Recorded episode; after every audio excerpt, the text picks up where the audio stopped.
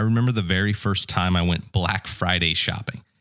It was way too early, the morning after Thanksgiving, way too cold, and the stores were way too busy. I was pretty young, and my older sisters had been going with my mom for a couple of years already, and I wanted to be in on that time. But now I would much rather stay home. There's something that's beautiful about the gift giving element of Christmas, people giving up what's theirs to give to someone else. You would think then that Black Friday would be the most kind, polite, considerate day of the year, but none of those words properly describe the chaos that takes place. Carts squealing, horns honking, voices screaming. It's madness. And people have actually died in the hustle and bustle. Somehow, a time of considering the desires of others has made possible a day of utter selfishness. And none of us is exempt, each of us is guilty. No, I don't go Black Friday shopping. I just stare at my smartphone on Thanksgiving Day and make sure I get the best deals on the things I've been looking for. Black Friday shopper or not, each of us is guilty of putting ourselves first. Even the one busily preparing Thanksgiving dinner for a full house becomes guilty when what should be joyful service turns into bitter resentment. None of us is exempt, each of us is guilty. And if the Christmas story is true, that's exactly what we should expect. Things were not all right on that starry night. The saga of humankind, the story of the Bible, is one of short lived perfection and long term infection. Ever since the sin of Adam and Eve, people have been blaming each other and looking out for number one.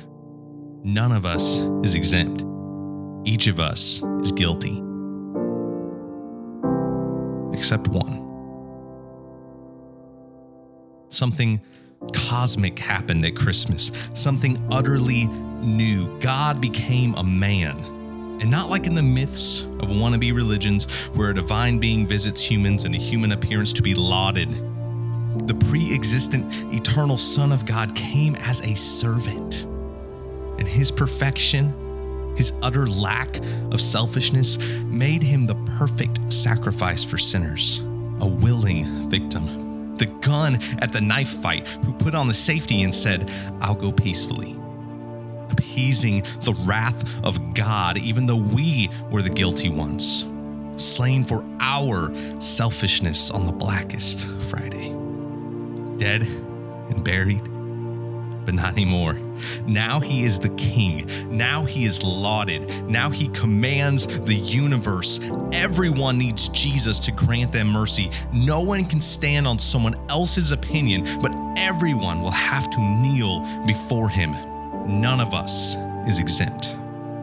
Each of us is needy all who lay down their arms, who give up their selfishness, who lose their lives daily for his sake, will find themselves in him, but not all by themselves.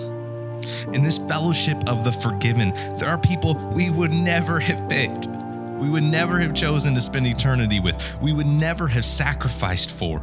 And yet we find ourselves tangled up in a web of love and comfort and encouragement that makes dying daily for these people our deepest delight.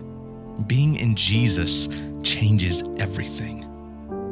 Paul said it this way to the Philippian Christians in Philippians 2 1 through 11. So, if there is any encouragement in Christ, any comfort from love, any participation in the Spirit, any affection and sympathy, complete my joy by being of the same mind, having the same love, being in full accord and of one mind. Do nothing from selfish ambition or conceit, but in humility count others more significant than yourselves. Let each of you look not only to his own interest, but also to the interests of others. Have this mind among yourselves, which is yours in Christ Jesus, who, though he was in the form of God, did not count equality with God a thing to be grasped, but emptied himself by taking the form of a servant being born in the likeness of men, and being found in human form, he humbled himself by becoming obedient to the point of death, even death on a cross.